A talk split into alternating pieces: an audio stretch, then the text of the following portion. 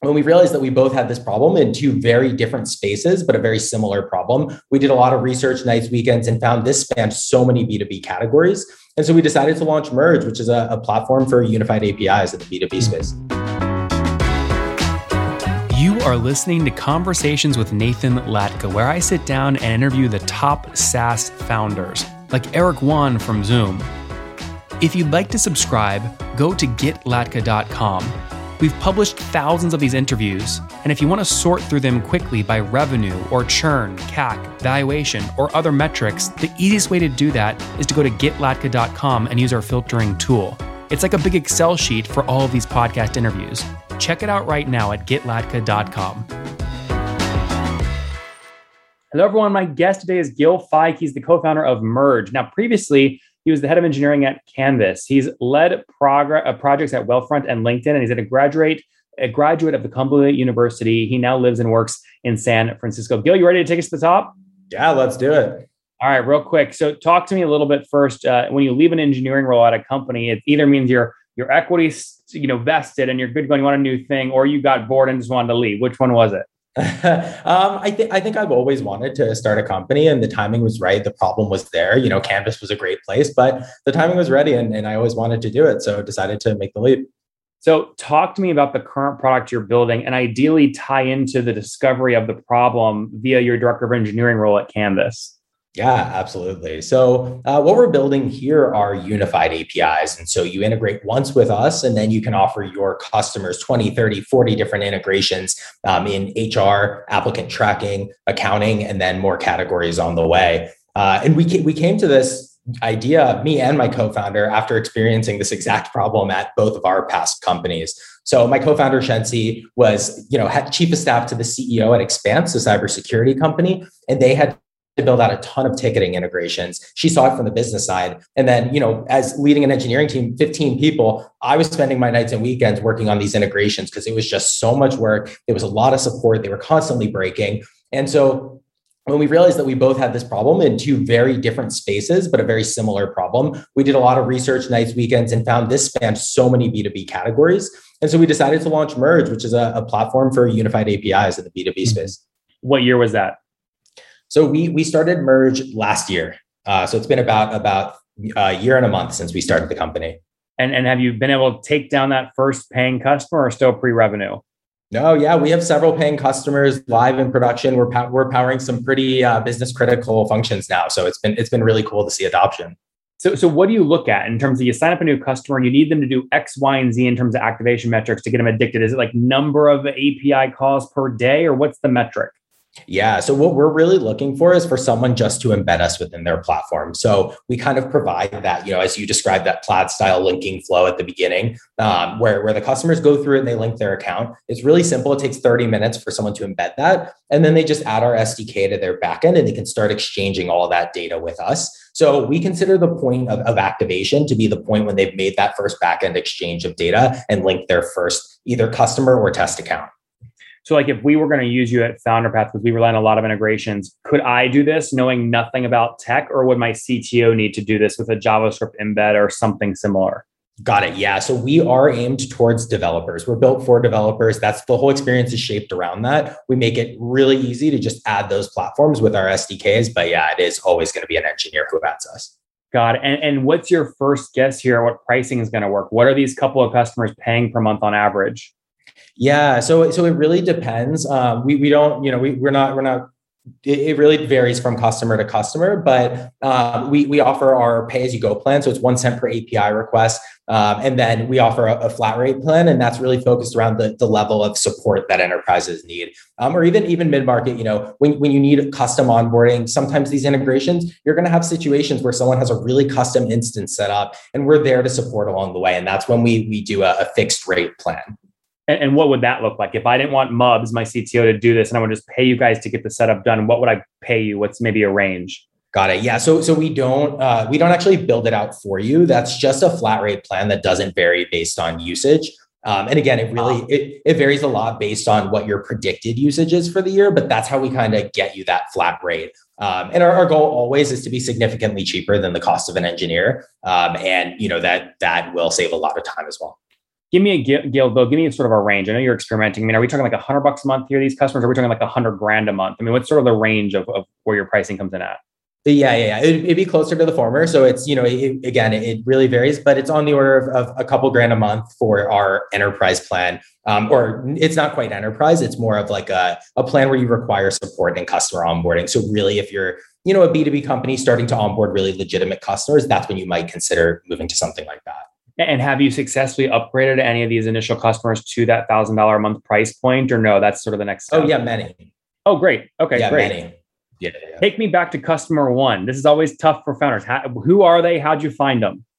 Yeah, so it was it was kind of an I would say our first five to six customers onboarded at all around the same time. Um, and, and it really was word of mouth at the beginning. Ultimately, we started using a lot of marketing. We, we go for virality with a lot of things like that. We're really big on social and all of our, you know, if we if we build a new integration, it auto generates all of our marketing content and posts it across social. Um, so, so we're really going that way. And that's resulted in a lot of our later customers coming in.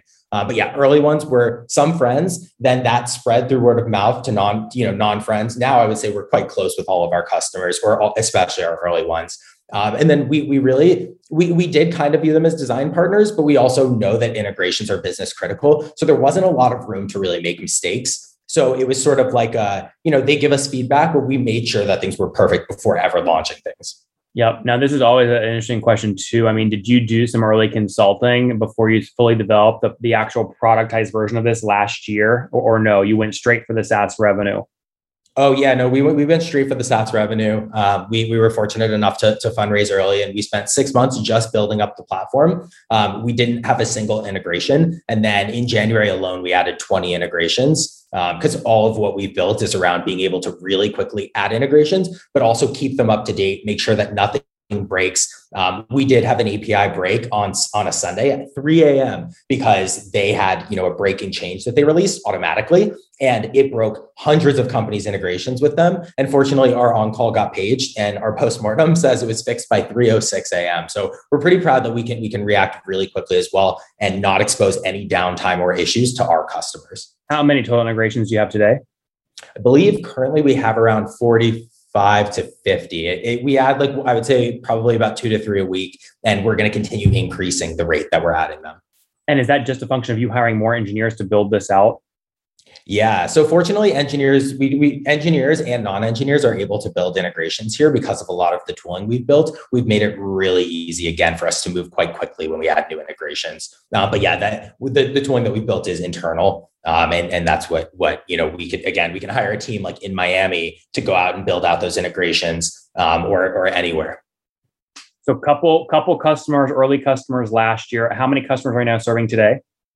Yeah, so so we're not we're not publicly sharing all those numbers just yet, um, but we will be coming out more. We do currently have 280 customers on the platform, um, and that's been going up quite rapidly. So it's been customers or users.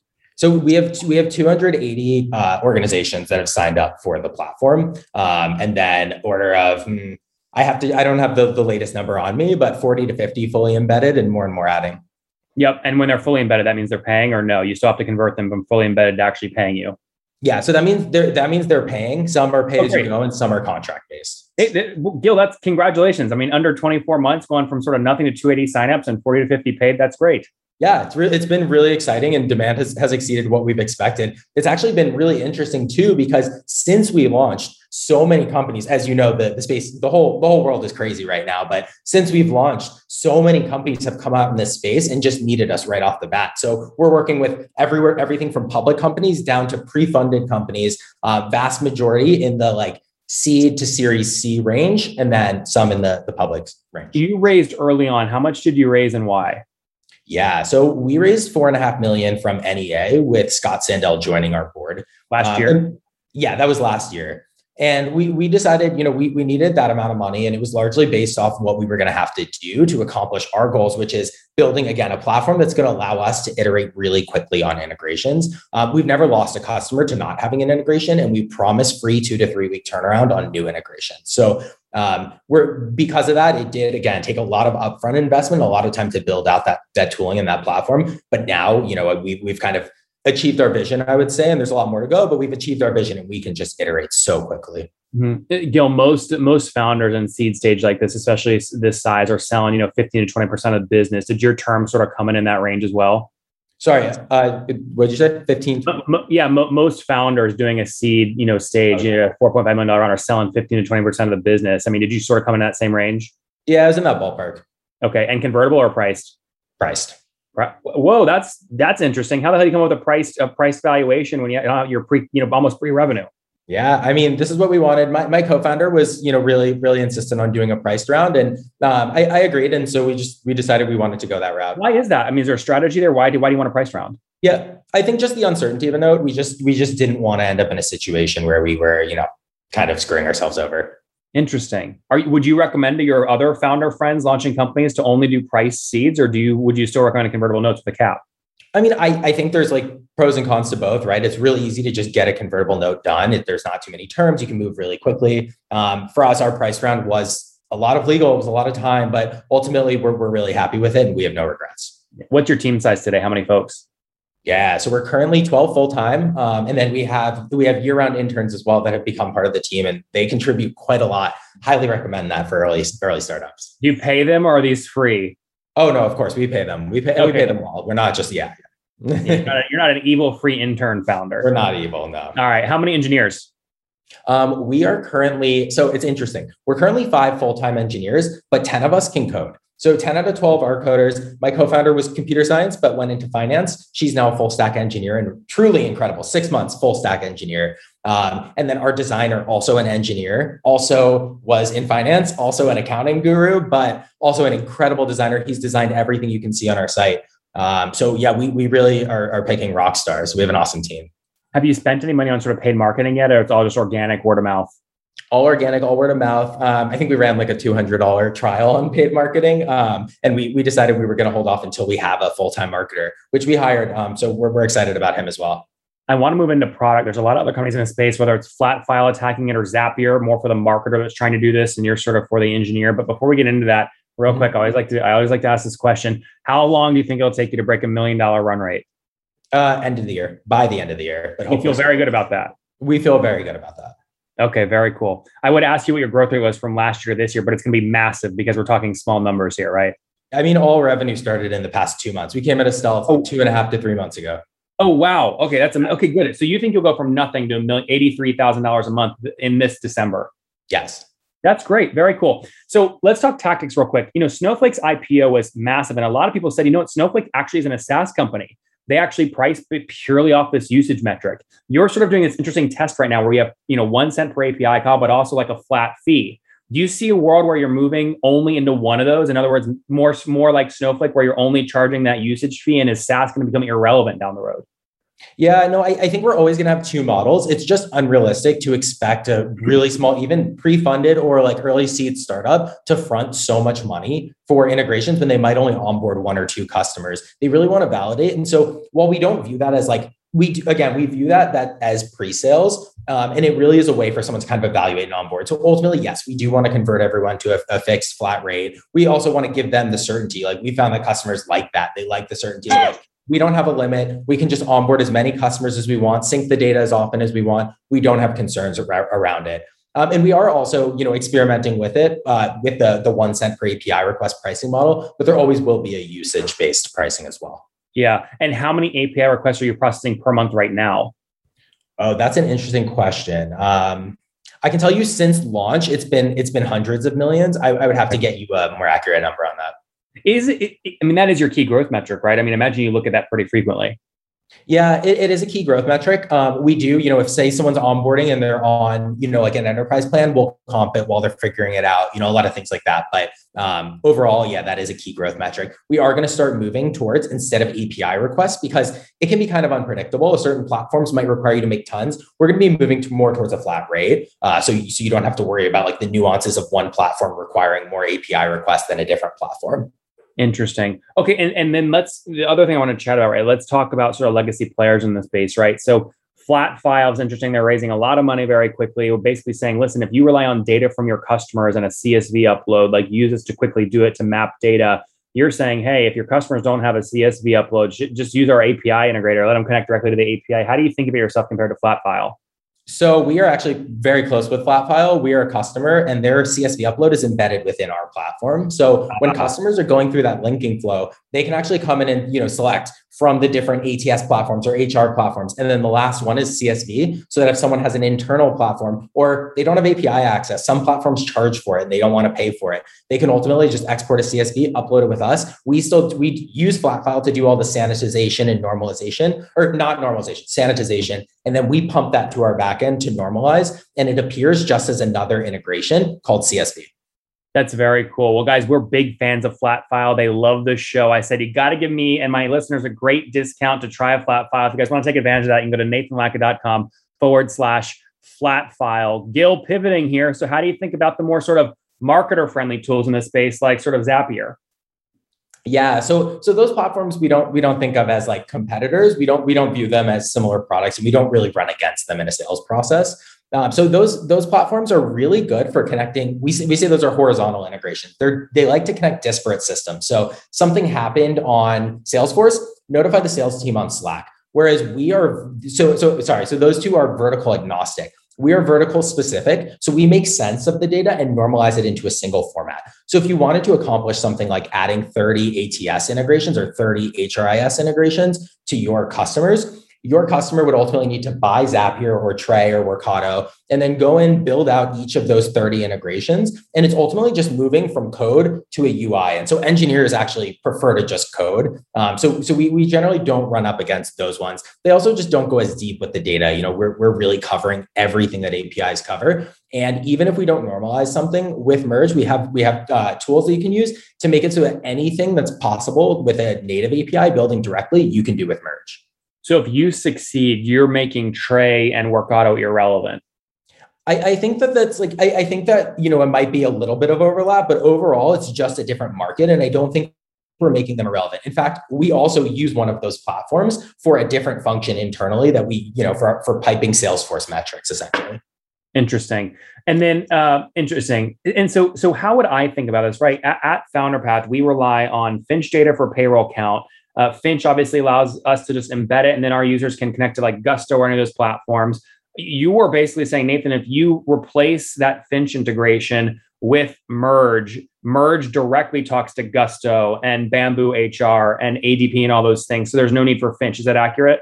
Exactly. Yeah. And we're we're all API based only. So we're built from enterprise from the ground up. We're built to scale up to enterprises. So all API based, no scraping. We're not doing things like that. Um, and then again, a lot of the management tools as these issues come in. Um, actually, for reference, at Jumpstart, we would have sorry now Canvas, we would have issues come in, and I would go into my spreadsheet and take a day off of engineering days for each issue because it was a context switch. They had to dive deep into the logs, figure things out. So all the tooling we built is is to help manage that. Customer success can handle customer issues, not engineering. Interesting. Very cool. Okay, last question. Obviously, when you're launching a company, one of the hardest conversation is founder equity. There's two of you guys. How'd you have the conversation? Oh, Shensi and I have been best friends since college. It was an easy answer. We respect each other massively. We worked together forever. We did an equal split, and we're really proud of that.